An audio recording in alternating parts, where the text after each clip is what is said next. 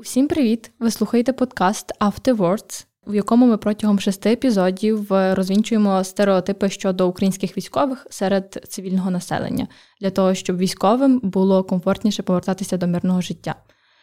Е, ми створюємо цей проект за підтримки української освітньої платформи. Я, ведуча Олександра Цьомко, і сьогодні ми поговоримо про надзвичайно болючу тему для усіх українців втрату на війні.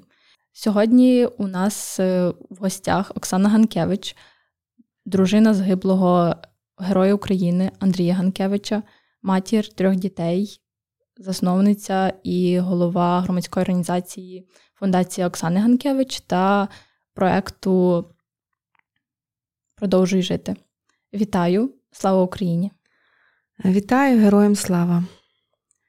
Отож, пані Оксано, дякую, що завітали до нас. Ми б хотіли одразу проговорити слово, яке ви попросили нас не вживати, а саме вдова. Чому саме дружина загиблого героя? Ось. Знаєте, вдова, як на мене, це взагалі неправильне слово. Воно не те, що страшне слово, воно неправильне. Е, нам не сприймається. Ми не хочемо це чути. Нам це неприємно і дуже боляче. Хоча дружина загиблого героя, воно несе ніби той самий сенс. Так, ми розуміємо, хто це. Але дружина загиблого героя так правильніше.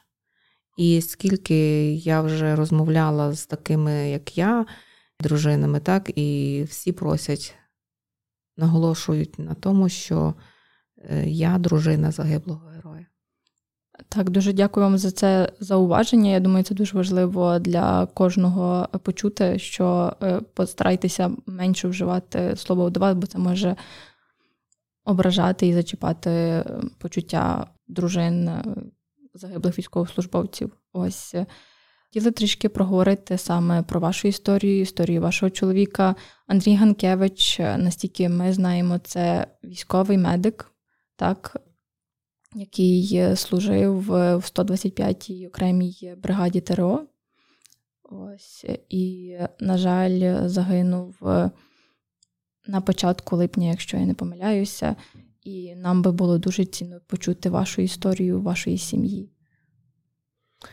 Так, мій чоловік Андрій Ганкевич він пішов 25 числа відразу добровольцем, хоча міг не йти, бо у нас троє неповнолітніх діток.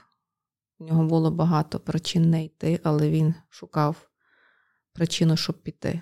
Це була його свідомість, це було його таке виважене бажання, і я не могла мене інколи питали, чому ти не зробила щось для того, щоб він не пішов, а я нічого не могла зробити. Це була його думка, це був його вибір, і я могла його лише сприйняти і прийняти, тому що всі е, запитання, які я йому задавала, він мені аргументував так, що я не мала більше що сказати. Тому так, мій чоловік герой, він пішов сам, він пішов в перші дні. Е, він не був в цивільному житті медиком, він вже цього навчився, коли він туди пішов, так як в нього батько був головним лікарем, і він багато знав власне, по медицині. Тому він вивчився і мало було бойових медиків. Казав, що він готовий робити цю роботу, він готовий допомагати і рятувати людей. Тому в червні, власне, 5 червня, вони виїхали на бойові позиції. Важко було прийняти, відпустити, бо ми всі свідомі що це може бути квиток в одну сторону. Але він про це не думав. Він думав про те, що він не має права дозволити собі сидіти тут, прикриватися трьома неповнолітніми дітьми, е, якщо він може зробити більше. Він пішов туди заради дітей, заради мене, заради нас, усіх українців, аби ми були вільними насамперед і щоб країна наша була незалежна, квітуча, в якій, е, власне, мають жити його діти. Ми дуже вдячні йому за цей вибір і вдячні, бо ми можемо зараз записувати тут цей подкаст е, у відносно мирному Львові. І ми дуже вдячні йому і вам за те, яку жертву він зробив заради того, щоб ми могли жити спокійно. І я сподіваюся, що ми будемо гідні того, гідні цієї жертви. Ось. Насправді я свідома того, що це дуже боляче проговорювати, але, можливо, ви можете поділитися, що вам допомогло в момент, коли ви дізналися, і в перший період е, втрати, як ви допомогли собі, або хто вам допоміг пережити, триматися. От, Чи чи просто потрібно дати собі волю переживати так, як переживаєш, і не зважати ні на що, ні на які правила? А немає правил. Немає правил. Кожна людина індивідуальна і все приймає, сприймає, переживає, горює по-своєму. Немає такого, що якщо я, наприклад, роблю так, це є, як правило, правильним для когось іншого. Ні. Скільки я вже знаю дівчат і жінок, матерів загиблих героїв, е, кожен переживає це по-своєму, болить це по-своєму, все по-іншому. Коли я про це дізналася, ну це було страшно. Це було настільки страшно і незрозуміло взагалі, що відбулося. Моя психіка відмовлялася в це вірити. Я відмовлялася в це вірити, тому що я не могла зрозуміти, як це таке може бути. Тільки вчора з ним розмовляла, а сьогодні його вже немає. Як пережити?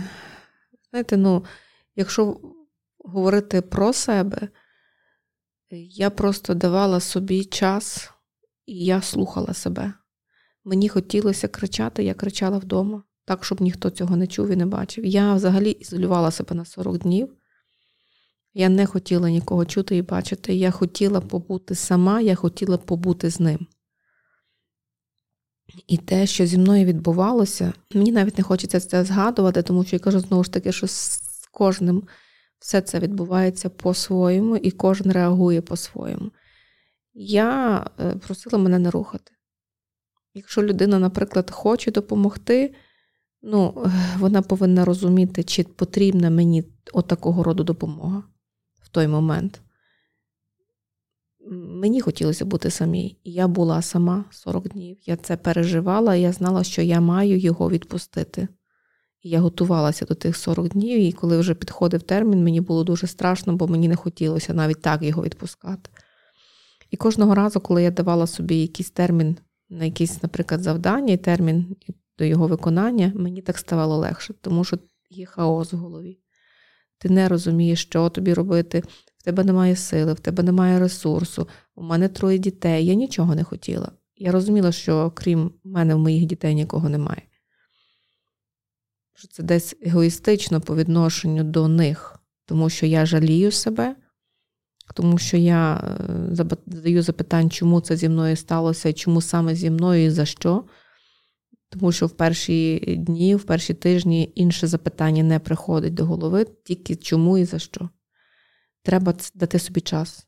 От е, кажуть, час, час. Одні кажуть, час лікує. Ні, це неправильно.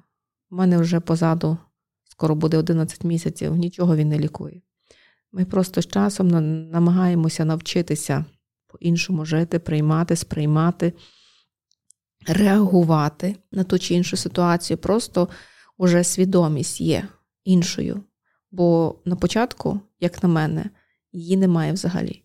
Я е, в перший день і три дні, взагалі, поки там ми похоронили чоловіка, поховали його. Я не розуміла взагалі, що відбувалося, тому що я робила те, що потрібно було робити, бо треба було туди поїхати, документи зібрати, підготуватися до того, до сього, і просто робила те, що було потрібно. Коли вже відбулось поховання, ми вже приїхали додому, вже всі роз'їхались, і я зрозуміла, тільки, мабуть, на цвинтарі я зрозуміла, що, що це вже все. Що це вже назад немає повороття, і ти мусиш з тим жити якось. От як це питання інше. І мені особисто, мені просто в свій час дуже повезло, бо товариш мого чоловіка мене сконтактував з керівничкою е, Офісу підтримки родин військовослужбовців. Я йому щиро вдячна. Я вдячна нашій Ані Козюті. Це людина, завдяки якій і завдяки знайомству, з якою я почала розуміти, що я маю це пережити, і я це переживу. Мені допомогли з психологом. Ну, мабуть, без психолога теж я б не впоралася. Ну, не мабуть, а це 100%. Це просто було б ще довше. Ось і, власне, в офісі підтримки е, прийшло розуміння того, що я є інша. Я стала там зовсім іншою. Я просто переродилася завдяки тим людям, завдяки їхній підтримці, завдяки тому, що саме там я отримала різного роду допомогу. Від психологічної до е, до от, документи, служби, тобто все, все, що мені було потрібно на той час, я могла, власне, там отримати і підтримку. Цю, яку вони мені давали, не нав'язливо, не шкодували, не жаліли мене, а просто е, слухали мене тоді, коли треба було послухати, або просто мене не зачіпали. Ось і якось так воно проходило день за днем, тиждень за тижнем, і треба було просто повертатися до звичного життя, бо в мене діти, які приїхали після 40 днів додому, до Львова, двоє старших діток, бо найменший лишився ще у моїх батьків. І все почалося все почалося спочатку, але вже по-іншому. Діти повинні були це прийняти. Важко, тому що, так як, наприклад, в мене старший хлопчик, вже йому 17 років зараз, дівчинка 12, і кожен з них по-іншому прийняв цю ситуацію. От якщо говорити, якраз ви мама трьох дітей, і я думаю, знову ж таки важливо проговорити як переживаються діти. Попередній розмові ми проговорювали про те, що не одна дружина чи матір втрачає рідну для душі людину. От, І як переживали це ваші діти, можливо, як їм допомогти, як допомогти тим, хто ще, можливо, не до кінця усвідомлює, що відбулося? Я е, розуміла, що я не хочу завдати своїм дітям ще більшої травми, тому що те, що відбувалося зі мною, і моя неадекватна поведінка, бо ця поведінка була неадекватна. Я собою не керувала, мною керували емоції і біль. І я свідомо ізолювала себе від дітей, аби вони цього не бачили. І коли менш більш я вже трішки була при свідомості такій, де я могла з ними говорити навіть на цю тему, тоді ми спілкувалися. Як на мене, немає права мама мовчати або замовчувати ту чи іншу ситуацію. Її треба проговорювати. І, власне, так в нас відбувалося. Ми говорили, е, це було боляче. Я спочатку плакала, я спочатку голос був не такий, хотілося їм пояснити, розказати. Не завжди получалося, але мої діти мене бачили і чули такою, як я є справжньою я їм розповідала, що тато наш герой, так, на жаль, у нас склалась така ситуація, але він це робив заради вас, заради нас.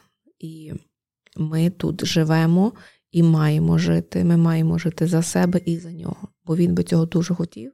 Він і зараз цього хоче. Я вірю в те, що десь ті світи перетинаються, і ну, ми їх не можемо бачити і чути, але я думаю, що вони десь мають таку можливість. І він би хотів, аби ми були щасливі.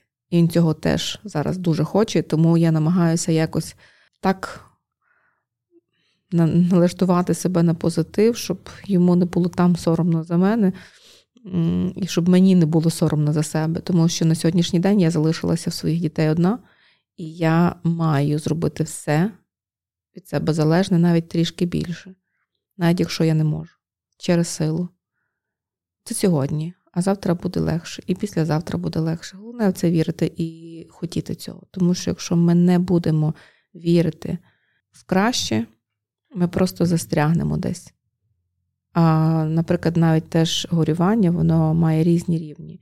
І якщо ти не проходиш е, цей початок горювання, і він в тебе не проходить там до півроку, а все залишається незмінним, ну це вже страшно, треба звертатися до не тільки до психологів, до психіатрів про допомогу, тому що з цього дуже важко потім виходити.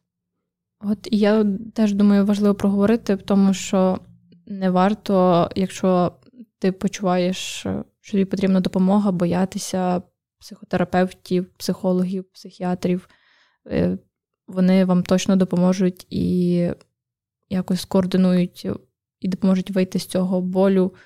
Не на 100%, звичайно, не допоможе 100% е, пережити, бо це залежить від людини, але як мінімум такий ем, менторинг і допомога професійна потрібна кожному, хто хто відчуває, що що йому потрібно цього.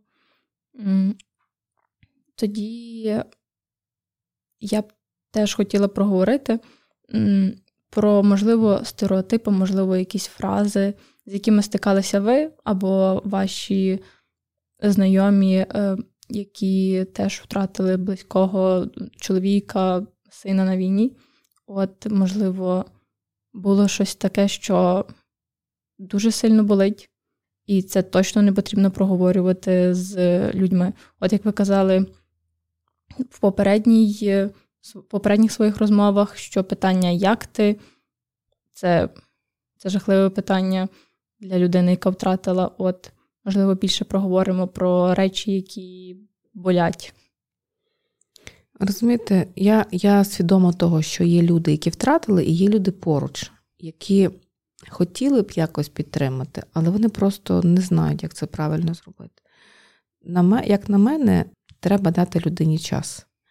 Насамперед, е, не лізти до людини, по-перше, з запитаннями, тому що, ну, якщо ти не знаєш, як задати запитання, то ти маєш розуміти, що та людина, до якої ти звертаєшся, вона може не знати, як тобі на те запитання відповісти. І кожен по-різному може реагувати. Все залежить від того, в яких стосунках ви з цією людиною. Якщо це близька вам людина настільки, що ви можете собі дозволити підійти і обійняти її, просто помовчати, е, це одне. Якщо це людина, яку ти знаєш так відносно, але хочеш виразити їй підтримку і просто запитатися, ну, будь-що, то найкраще це зробити повідомлення аби не нав'язуватися. Тому що є період, коли люди просто не хочуть спілкуватися. І коли ти запитуєш, як ти, я завжди говорю, це вбивче запитання, тому що я не маю на нього відповіді. Те, що я хочу тобі зараз відповісти одним словом, тобі не сподобається. Тому запитання, як ти, як на мене, це найнедоречніше запитання, яке може задати людина іншій людині, яка в горі, так, яка в травмі. Найкраще це обійняти, якщо ти в близьких стосунках, і ти можеш собі це дозволити, і ти знаєш, що ця людина може ці обійми сприйняти як підтримку. І якщо запитати, то ну, чи я можу тобі чимось бути корисною, чи допомогти тобі чимось можу, чи я можу, наприклад, піти з тобою десь погуляти в парк, чи я можу з тобою кудись пройтись по магазинах, чи я можу, наприклад, побути там з твоєю дитиною, погуляти ну, все, що завгодно, в залежності від того, в яких стосунках близьких, наскільки близьких ви є з цією людиною. Бо ніхто не знає, е, яке запитання для людини в той момент буде тригером. так? Ніхто не знає. Бо наскільки фантазії людини може дійти з запитаннями, це я скажу відверто, я сама стикнулася з багатьма, запитуючи, не мов би в травмі вони, а не я. Тобто там логіки, думання, нічого немає. Але знову ж таки, треба просто дивитися на людину. Якщо людина не виявляє бажання з тобою спілкуватися, так, це треба просто прийняти і не заважати людині побути в собі, з собою, аби ну, зрозуміти, прийняти і взагалі якось зорієнтуватися Бо цей хаос, повторюся, який відбувається в наших головах, ці всі запитання, які крутяться одні й ті ж, вони, ти не знаходиш на них відповіді, і вони все от це в голові перемішалося, і ти ніби намагаєшся собі допомогти, але воно ну, воно просто потрібен час, аби та свідомість звернулася до тебе. Аби зробити правильні кроки, треба просто дати собі час. Послухати себе. Я себе слухала. Хотіла кричати, я в подушку кричала. Хотіла плакати, я плакала, звісно ж. Я багато плакала, е, але так, щоб ніхто цього не бачив. І моя психолог казала, що саме організм мій дуже правильно себе повів в цій ситуації. Тобто, от, треба слухати себе. Це не означає, що ми маємо кричати на вулиці і привертати до себе увагу. Це не означає, що ми маємо це робити при людях і хотіти, аби вони нас жаліли. Бо ми не потребуємо, щоб нас жаліли. Ми просто хочемо, щоб люди розуміли, що є такі, як ми, що нам дуже боляче, по-перше, бо ми, як ніхто, знаємо, якою ціною до нас наближається перемога. Бо ми втратили. І ми сьогодні в тому стані, який неможливо пояснити тим, хто не в тому стані. І він ніколи не зрозуміє таку, як я. І слава Богу. Тому ніхто не хоче якихось там кардинальних там допомог, так? Просто розуміння того, що ми є. І дівчата, от я знаю, одні, наприклад, е, приходили, був був такий випадок в маршрутці, коли вдова, вдова, так її назвали, вона завжди, е, дівчинка, не буду називати її імені, вона е, завжди каже, що коли мені говорять, а я твого чоловіка туди не посилав, а чого він туди пішов, міг і не йти, ну, це вбиває. Це просто вбиває, тому що ті люди, які пішли, вони не думали про те, що тут залишаються в теплі, в відносно безпеці. Інші, які мали би бути там і захищати теж свої сім'ї, вони задають такі запитання і трактуючи, що я в тому не винен. Ні, звісно, що ні, в тому винен тільки москаль. Те, що ми зараз переживаємо, винні тільки ці виродки. І окрім того, що просто не говорити дурниць, не е, завдавати ще більшої болі, краще промовчати, тому що ніхто не знає, що кого завтра чекає. А сьогодні з нами є те, що вже є. І дай Боже, щоб е, в таких умовах, як ми зараз, в такому стані, як ми зараз, не знаходилися більше людей.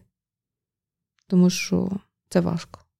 Отож, слухачі, ще раз підкреслюємо про те, що потрібно бути більш чутливими, і потрібно не говорити ні дурниць, ні запитань, які можуть е, тригернути чи викликати реакцію, на яку ви не очікуєте. Тому будьте терплячими до людей, які втратили, і обов'язково думайте над своїми словами. Це не просто слова, які вилітають з вашого рота, це біль, це можливо завдати ще більшої травми. Е, я дякую за цей коментар. Ось. Е, ще знаєте, я хотіла, от е, пригадала собі випадок, коли ти от собою не керуєш, що це означає. Коли я, наприклад, в певний момент зрозуміла, що для мене дуже великим подразником є музика. І я не знала, що мені робити, бо Поруч живуть люди, у них все добре, і це нормально, і це правильно, що вони слухають музику, вони живуть. І хлопці для того там і стоять, щоб тут ми жили і були щасливі. І в певний момент, коли я прийшла, пам'ятаю, до магазину, е, грала музика, я вийшла, бо я не зорієнтувалася навіть для чого я туди в той магазин зайшла. І я, коли йшла додому, я собі ну, завжди задаю такі запитання і намагаюся сама собі дати відповідь що мені зробити, аби трішки якось е, поправити цю ситуацію. І нічого кращого я не придумала, аніж е, прийти додому і просто включати музику і до неї звикати. Це, це наче маленька дитина, яка от починає е, ходити перші кроки. От у мене все починалося спочатку. І я, слухаючи музику, Спочатку ну, це було важко, тряслись руки, там не могла, я плакала. Але щодня я бачила, що чим більше я її слухаю, е, моя голова її сприймає, мої вуха її сприймають. Я це чую і якось по-іншому до цього відношуся. І, от, наприклад, 19 жовтня мав мало бути річниця 19 років нашій сім'ї. І я от вирішила сама заспівати пісню в пам'ять про чоловіка. Це знову ж таки така була моя психологічна реабілітація. Бо все, що я робила, коли я це робила, я зрозуміла, власне, вже в кінці, що воно мені допомагає. Е, коли я записала історію героя про чоловіка на телебаченні, вийшовши з е, студії, я зрозуміла, що мені стало легше. От так само, коли я заспівала пісню, записала її в пам'ять про чоловіка, я кінцево позбулася е, того, що мене дратувала музика, і вона робила мені боляче. Я на сьогодні абсолютно нормально слухаю музику і з дітьми навіть співаю, тому що тому що це життя. У мене є найменший хлопчик, три роки йому зараз. От він співає, він танцює і бере мене за руку, і звісно, що я з ним це все роблю, тому що він дивиться на мене, як я себе повожу. Мої діти не повинні переставати радіти, жити.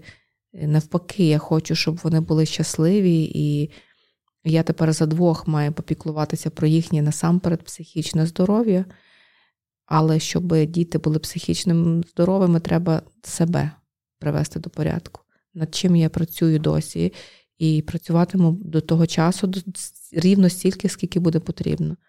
І повірте, це ну, для мене це потрібен час ще.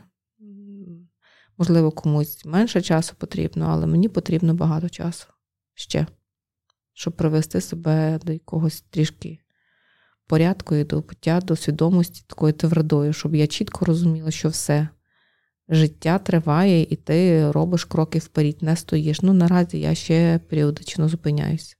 Ви насправді з своїм горем, як ми б це проговорювали, дуже часто намагаєтесь справлятися якраз через мистецтво, через творчість. Ви, я знаю, читала ваші ваші вірші на Фейсбуці, почали писати вірші. Як ви вже говорили, ви записали пісню, і у вас також, ми пізніше про це поговоримо. Є проект, який теж частково мистецький для жінок, які втратили близьку людину на війні. Ось, можливо, проговоримо, що б могло допомогти, щоб ви порадили жінкам матерям, дружинам, які втрачають, е, на жаль, кожного дня свою близьку людину на війні.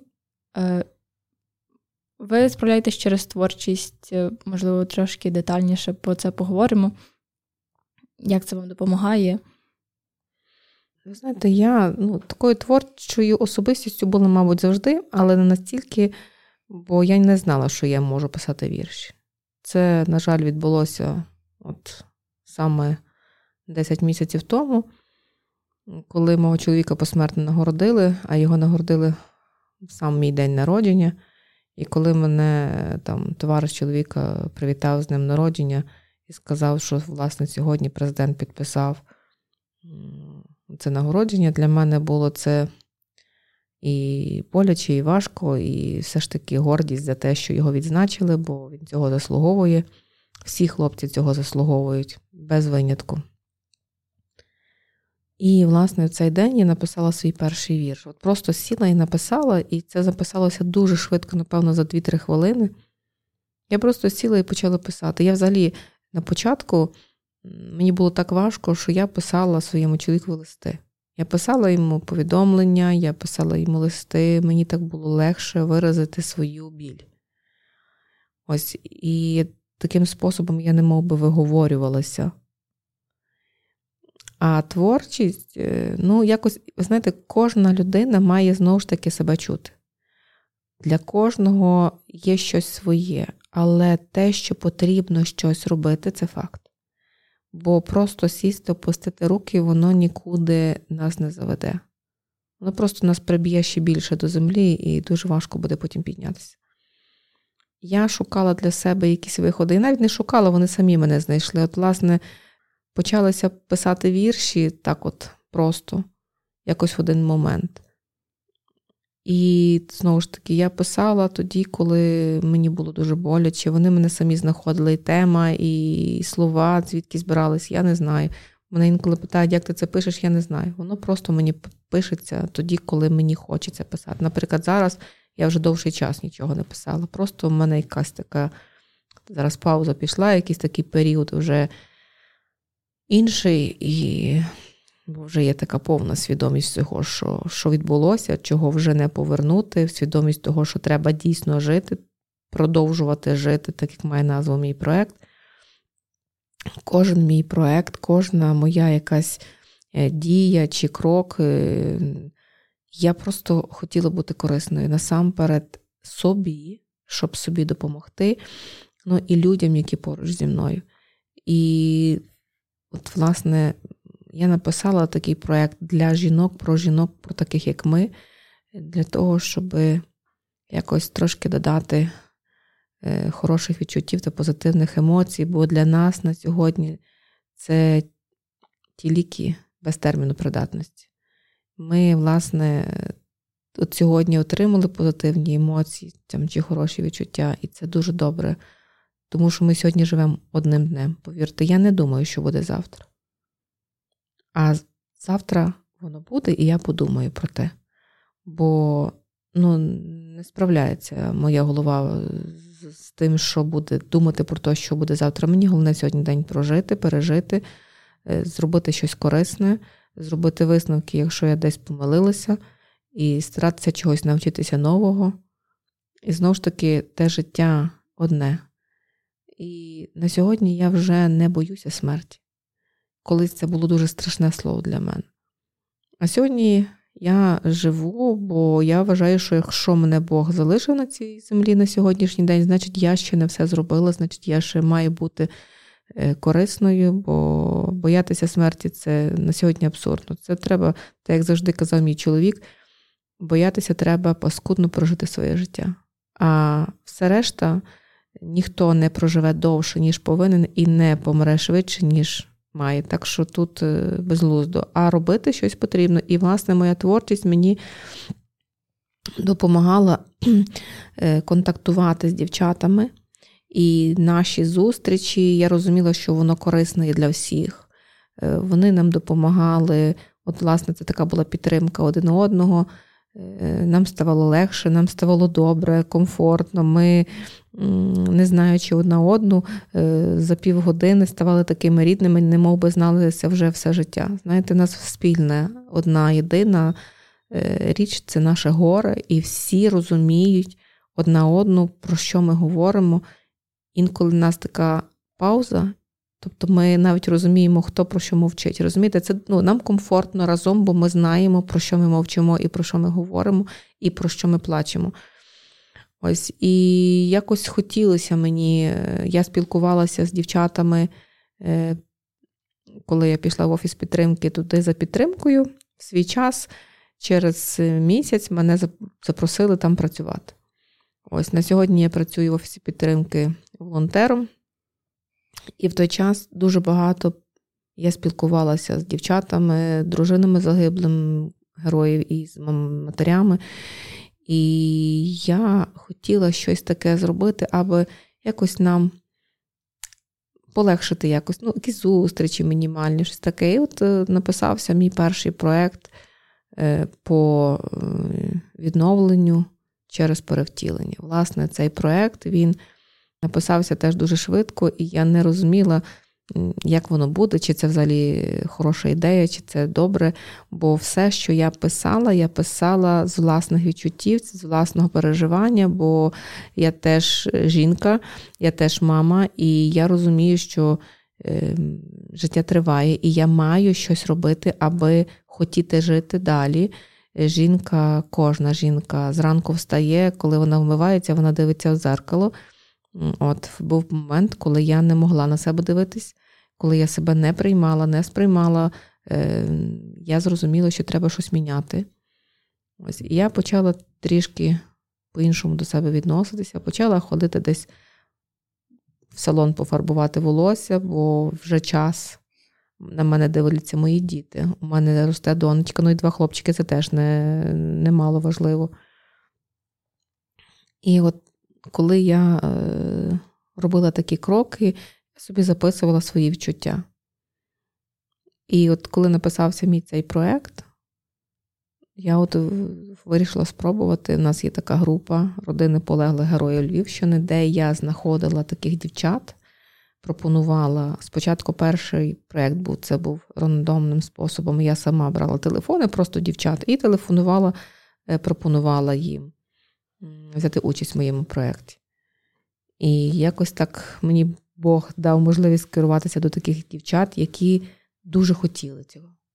Вони мріяли про фотосесію, вони мріяли про перевтілення. І от перший проєкт, коли він відбувся, я зрозуміла, що все правильно робиться, що мене Бог правильне русло покерував, тому що я бачила обличчя дівчат, я бачила їхні емоції, і я розуміла, що я роблю все правильно, і, мабуть, від цього набирався мій ресурс. Я шукала, де взяти цей ресурс. Я шукала, чим себе наповнити, бо я маю мати ресурс до своїх дітей. Я мала ділитися з ними своїм хорошим настроєм, а його звідкись треба було брати. Не не береться от ні звідки, ні звідси це все. Просто хочеться ем, не тільки себе порятувати, але і допомогти таким, як я. Тому цей проект був створений, який має назву Продовжуй жити. Е, ось е, спочатку це йшлося про перевтілення, про те, аби е, додати якихось трошки впевненості жінкам. Бо ми жінки, ми хочемо себе бачити красивими. І я, от, власне, коли дарувала дівчатам фотографії, коли вони себе бачили вже перевтіленими, вони запам'ятовували ці емоції. Я дуже хотіла, щоб ці емоції вони запам'ятали, і коли вони матимуть ту фотографію, вони її згадували, цю емоцію, хорошу, позитивну, і хотіли виглядати так далі, і ще кращими бути. Тому що, знову ж таки, в кожного з них хтось є, е, для кого треба продовжувати жити. Звісно, що про себе теж не треба забувати, але ми шукаємо в момент коли дуже важко, ми шукаємо когось, якийсь об'єкт, щоб сконцентруватися, що я от заради тої чи іншої людини от буду робити. Ну і не треба забувати, звісно ж, про хлопців наших, які віддали своє життя для нас, для нас, щоб ми тут були щасливі. Мій чоловік завжди говорив, що він хоче і зробить все для того, щоб я була щаслива, бо він для того мені даний. І я думаю, що ці всі люди, які свідомі були і йшли, вони розуміли, що вони е, можуть не повернутися, але вони йшли для того, щоб їхні сім'ї, їхні рідні насамперед почувалися в безпеці і дочекалися перемоги і продовжували жити і були щасливими. Я вірю, що їм там добре зверху, бо вони заслуговують цього. А ми тут, поки ми живі, ми теж повинні е, себе налаштовувати на позитив. Попри біль, попри втрату, попри погане самопочуття, е, попри ситуації, які складаються щоденно, бо в кожного є своє своє. Так? Щодня щось виникає таке, що ти думаєш, все не, не впораюся вже. Ой Боже, скільки можна. А отак нас випробовує життя. І знову ж таки, Мабуть, щоб стати кращою або сильнішою, я зараз про себе. Мені, мабуть, потрібно пройти цей шлях, і я його обов'язково пройду. Це дуже цінно про те, що ви говорите. Саме ваш проект мені дуже сподобалося, якраз, якщо ми так грубо кажучи, концепт. Це про те, що одна фотографія це у військовій формі, дружина фотограф... або матір фотографується. Е, а інша якраз е, в якомусь етнострої, я так настільки розумію. Та. І це надзвичайно гарна ідея, як мені видається. І це дуже цінно, що ви це реалізовуєте зараз для жінок, які цього потребують. От я хотіла спитати, бо теж ви десь згадували про те, що ви частково десь волонтерите і для військових, намагаєтеся якось допомагати. І, в принципі, цей момент того, що ти не лишаєшся в горі сам, а намагаєшся допомагати, допомагати ділитися з іншими, навіть якщо це інколи люди, які тебе не до кінця розуміють, але у людях знаходити підтримку, опору, можливо, трошки емоцій, і так і так функціонувати. Чи, Чи ви бачите у цьому цінність, якщо людина навіть не знає, що робити, ну тобто вона не має попереднього досвіду, але намагатися втілювати проекти, волонтерство, збори і так далі, які можуть їй допомогти пережити. Звичайно, волонтерство це саме те, що найбільше допомагає. І це я можу стверджувати, бо я е, спілкувалася з багатьма такими, як я, і всі однозначно говорять, що це тільки нам на користь. Я з першого дня, відколи чоловік пішов, е, знала про те, що немає, наприклад, медикаментів, немає того, немає сього. І я з перших днів теж починала е, волонтерити, щоб допомогти йому ще до того часу, як вони поїхали на передові позиції.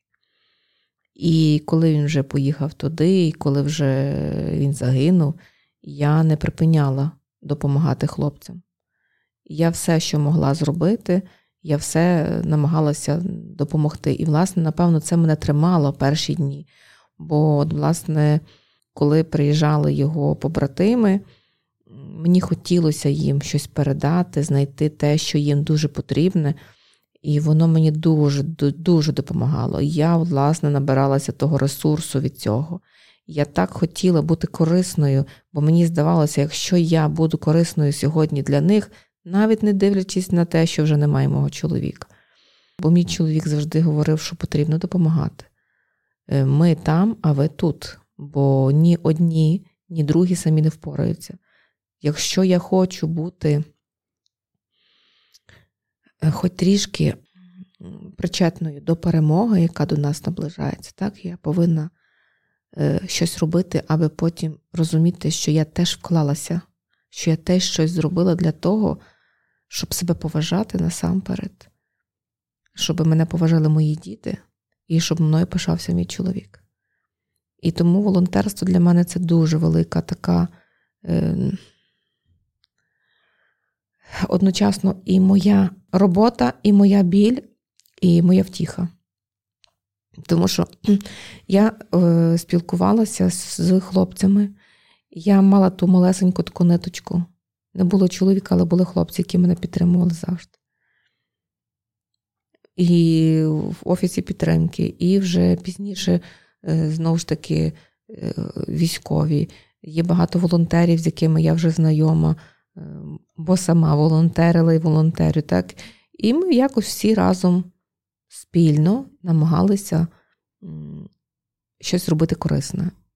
І повірте, якщо цього дуже хотіти, вдається неможливе. Тому я раджу пробувати допомагати. Воно воно не допомагає тільки тому, кому ти хочеш допомогти. Воно сам передопоможе тому, хто хоче допомагати. Бо даючи комусь, ми отримуємо навзаєм теж ту доброту і цю підтримку. Головне спробувати. Ясна річ, що та людина, яка цього не хоче робити, е, ніхто не змусить їй цього робити, бо, можливо, для неї є важливим щось інше. Треба слухати і чути себе, треба вміти з собою спілкуватися, треба якось домовлятися з собою. Це дуже важливо. Я кажу, е, ну, мабуть, тільки тепер я навчилася задавати собі запитання і десь якось е, давати на них відповіді. Ми до цього приходимо, просто кожен різним шляхом. Ви вже згадували про те, що є офіс підтримки сімей військовослужбовців. Е, тим, хто цього потребує, ще раз наголошую, е, що ви можете звернутися до них і вони нададуть вам допомогу. Ось, е, можливо, можете більше розказати, чим вони займаються, можливо, трішки більше розповісти саме про те, ви згадували попередньо і чат, який, якому є якраз дружини, матері загиблих військовослужбовців.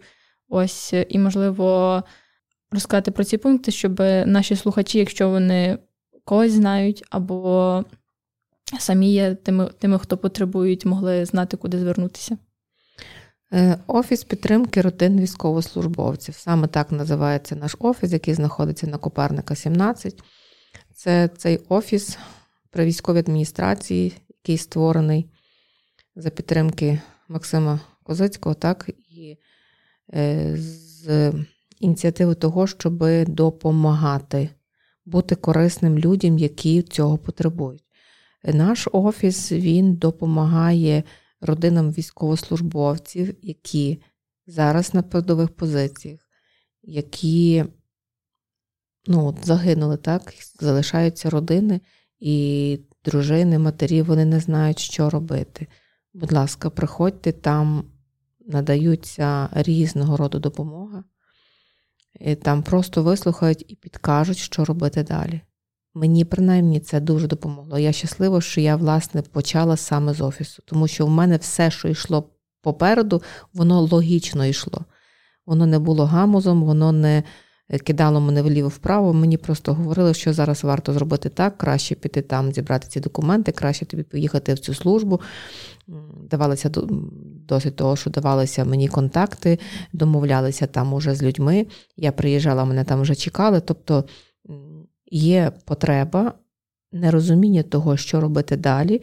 Е, треба звертатися туди. Чи, е, наприклад, чоловік е, служить, чи, наприклад, немає в нього зарплатні, чи немає, наприклад, комунікації з військовою частиною, чи любого роду питання, яке стосується військовослужбовця, у нас вирішується. Окрім того, у нас зараз відкрився ще координаційний штаб, і там вже займаються родинами чоловіки, сини яких е, або в полоні, або безвісті зникли. Тобто, якщо буде потреба, завжди можна туди звернутися і там нададуть допомогу, яку тільки можуть надати, і підтримують. Це я вам говорю з власного досвіду. Так, тому слухачі, якщо ви знаєте когось або самі потребуєте, не бійтеся звертатися. Ми залишимо в описі подкасту посилання і ресурси, де ви можете знайти, і як ви туди можете прийти або передзвонити. Ось тому рекомендуємо вам звертатися і не боятися, тому що ви не самі. Ось, е, можливо, тоді повернемося до ваших проєктів. Ви відкрили громадську організацію, е, ось яка саме, як наскільки я розумію, займається тим, що підтримує дружин та матерів е, загиблих військовослужбовців. Можливо, трішки нам розкажете, можливо, у вас є в майбутньому ще якийсь проект найближчому, або ви плануєте розширювати ваш проект Продовжуй жити. Ось, можливо, комусь з наших слухачів буде це цінно, і, а можливо, хтось хоче доєднатися, а можливо, хтось хоче вам чимось допомогти, там надати студію або інше. Ну, Дивіться, на сьогоднішній день е, проект продовжує жити він є, і наступним етапом у нас буде відновлення через так звану психологічну допомогу. Ми готуємо відпочинок для дівчаток, такі, які брали участь в моєму проєкті. Е, колись раніше цей проєкт е, він, знаєте, робився так на безкоштовній основі, бо я хотіла, аби прийшла, наприклад, дружина чи мама, і не думала ні про що. Вона просто прийшла і отримала позитивні емоції. Вона трішки змінилася, вона трішки стала іншою, і вона очікувала, що ж це буде далі. І я шукала варіанти. Звісно, що люди йшли на зустріч, мені жодна людина не відмовила. Але я зрозуміла, що, наприклад, фотограф, яка фотографує дівчат, ну вона ж теж жива людина, яка має сім'ю, яка цим заробляє собі на життя. І я от вирішила, що краще, мабуть, буде створити громадську організацію, шукати людей, які готові допомогти. Ось, і назбирати певну кількість е, грошей, так, і створити, наприклад, інший проєкт. Бо е, ну, не не можуть за безкоштовно люди працювати постійно. Це може бути одноразова якась подія, не можуть надаватися, наприклад, студії, фотостудії безкоштовно постійно. Так, Не може людина, яка має вбрання, давати його безкоштовно завжди. бо його потім треба почистити, з ним треба потім привести його до ладу, якщо ти хочеш його продати. Так? Бо мені давали, наприклад, нове вбрання. От е, Дизайнер зробила, ми його вдягнули, зробили фотосесію, ми її віддали. Так? Я, Щоб до цього дійти, мені треба було зробити шість проєктів, відкрити фотовиставку. У нас відбулася фотовиставка, де були представлені власне всі фотографії в двох е, образах. Е, військова форма це була така моя біль. Я не могла в певний момент дивитись на людей у військовій формі. Мені було дуже боляче. Я розуміла, що в цій формі мій чоловік е, пішов в останній шлях, бо всіх хлопців проважають власне в військовій формі. І навіть перший проєкт, який мій відбувся, я не могла знайти військову форму. Я шукала, де можна було б її взяти. І вже з часом, згодом, нас запросили взяти участь е, у Fashion Week. І, власне, там я познайомилася е, з керівником, в якої ми брали військову форму. Вона нам теж давала безкоштовно. Ось і кожна, кожна мама, кожна дружина, коли я пропонувала е, у формі сфотографуватися, вони всі були в захваті, тому що це ну, для мене це було немов би останнє обіймання з людиною. Це ми показали, наскільки ми пишаємося нашими хлопцями, наскільки ми їх любимо, наскільки ми їх підтримуємо, не дивлячись на те, що ми їх не бачимо. Бо на сьогоднішній день, на сьогоднішній день ми маємо те, що ми маємо. Не дивлячись на те, що ми їх не чуємо, не бачимо, я знаю, і я переконана, що вони як підтримували нас за життя, так вони і підтримують нас і надалі. Знову ж таки, ми посилання на ваш проект трошки детальніше про нього залишимо в описі. Якщо когось буде цікавити, ви можете прочитати. А також, якщо маєте можливість е, продовжувати підтримувати цю громадську організацію, адже вони роблять надзвичайно важливі речі. Ось. Е, і наш майже передостанній блок це про книги, про якусь літературу, яка, можливо, допоможе переживати втрату. Ось і ми б хотіли вас спитати про книгу, яку ви рекомендуєте перечитати. Ось розкажіть про неї детальніше і чому саме вона. Е, так, книга. Книгу, яку я читала останньою, це була книга, яку мені дала моя психолог. Вона мені її порадила і вона мені її дала. Е, вона має назву Комунікація від нуля Марія Титаренко. Ось я мама трьох дітей, і я завжди намагаюся щось е, прочитати, довідатися, як мені правильно і краще е, себе поводити, аби допомогти насамперед моїм дітям, тому що е, дуже багато залежить сьогодні від мене, як буде їхнє майбутнє. Якщо я себе стабілізую швидше, то я маю шанс не отримати від моїх дітей докорів пізніше, що в той момент я занадто довго горювала або занадто не так себе поводила. От, Читаючи цю книжку, ми ніби потрапляємо в інший світ і водночас замислюємося про речі, яких ми, власне, дорослі, дорослі давно не помічали. Нам варто згадувати як треба радіти життю, так як це роблять, наприклад, діти. Вони багато про що не думають, але вони вміють радіти життю. Ну от І найголовніше це знаходити сенси. Ця книжка для мене така повчальна, як для мами. Вона невеличка, її можна легенько перечитати швиденько і зрозуміти, про що в ній йдеться. Та справді невеличка. От е, ми знову ж таки прикріпимо, кому буде цікаво посилання на те, що ви можете її придбати в магазинах. От комунікація від нуля. Марія Титаренко. Титаренко, так. От. І у нас знову ж таки є традиція, коли ми даруємо е, книгу від попереднього спікера спікеру, який є сьогодні присутній на нашому записі. Ось і нам е, спікерка порадила книгу Американський снайпер Кріс Скайл. Ось чому саме вона ви слухачі зможете послухати в попередньому подкасті. А так як ця книга насправді є про військового, ми довго думали, чи, чи не зачепить вас саме ця книга, але якщо ви знаєте когось, кому вона більш потрібна для того, щоб краще розуміти саме військову справу, як переживаються військові, якщо це вам буде трішки більше зачіпати ваші почуття, тому ми все рівно хочемо подарити вам цю книгу. Сподіваємося, вона буде корисна як не вам, то комусь ще. Ось тому прошу. Так, добре, дякую. Я постараюся її прочитати. Я сподіваюся, що вона мені багато нового додасть в розумінні того, що бо ми все ж таки маємо готуватися до того, що прийдуть хлопці. І у нас тут буде зовсім інше життя. Ми маємо бути готові до до їхнього приходу, до тих людей, які повернуться. Е, вони повернуться різними.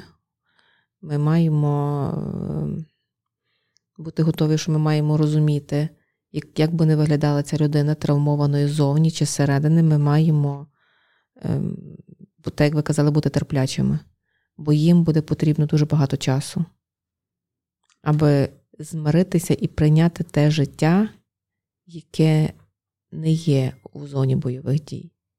Оте цивільне життя для них буде цей бар'єр довгим шляхом для того, щоб звикнути і і навчитися жити в новому вже суспільстві. Я сподіваюся, що наше суспільство стане новим. Новим настільки, що воно буде вміти е, приймати і людей, які втратили, і людей, які повернулися, і головне розуміти, завдяки кому і чому ми сьогодні є тими, ким ми є, і ким саме ми хочемо стати заради тих людей, які віддали за нас своє життя. Оце найголовніше проживати своє життя гідно. Абсолютно з вами погоджуюсь. Лише хочу додати, що давайте пам'ятати, що кожен з нас людина, і попри те, що ми чим ми стикаємося, ми залишаємося людьми, яких потрібно цінувати і приймати. Я надзвичайно сильно вдячна вам за цю розмову. Я впевнена, що вона була цінна. Я вдячна, що ви ділитеся своїм досвідом. І я сподіваюся, що цей випуск буде корисний тим, хто втратив, і тим, хто, можливо, не розуміє, як комунікувати з тими, хто втратив. І, в принципі, з тим, хто ні з тим, ні з тим не стикався, на щастя. Ось. Дякую вам велике. І тоді, ви слухачі, до зустрічі на наступних подкастах. Слухайте нас, підписуйтесь і рекомендуйте друзям.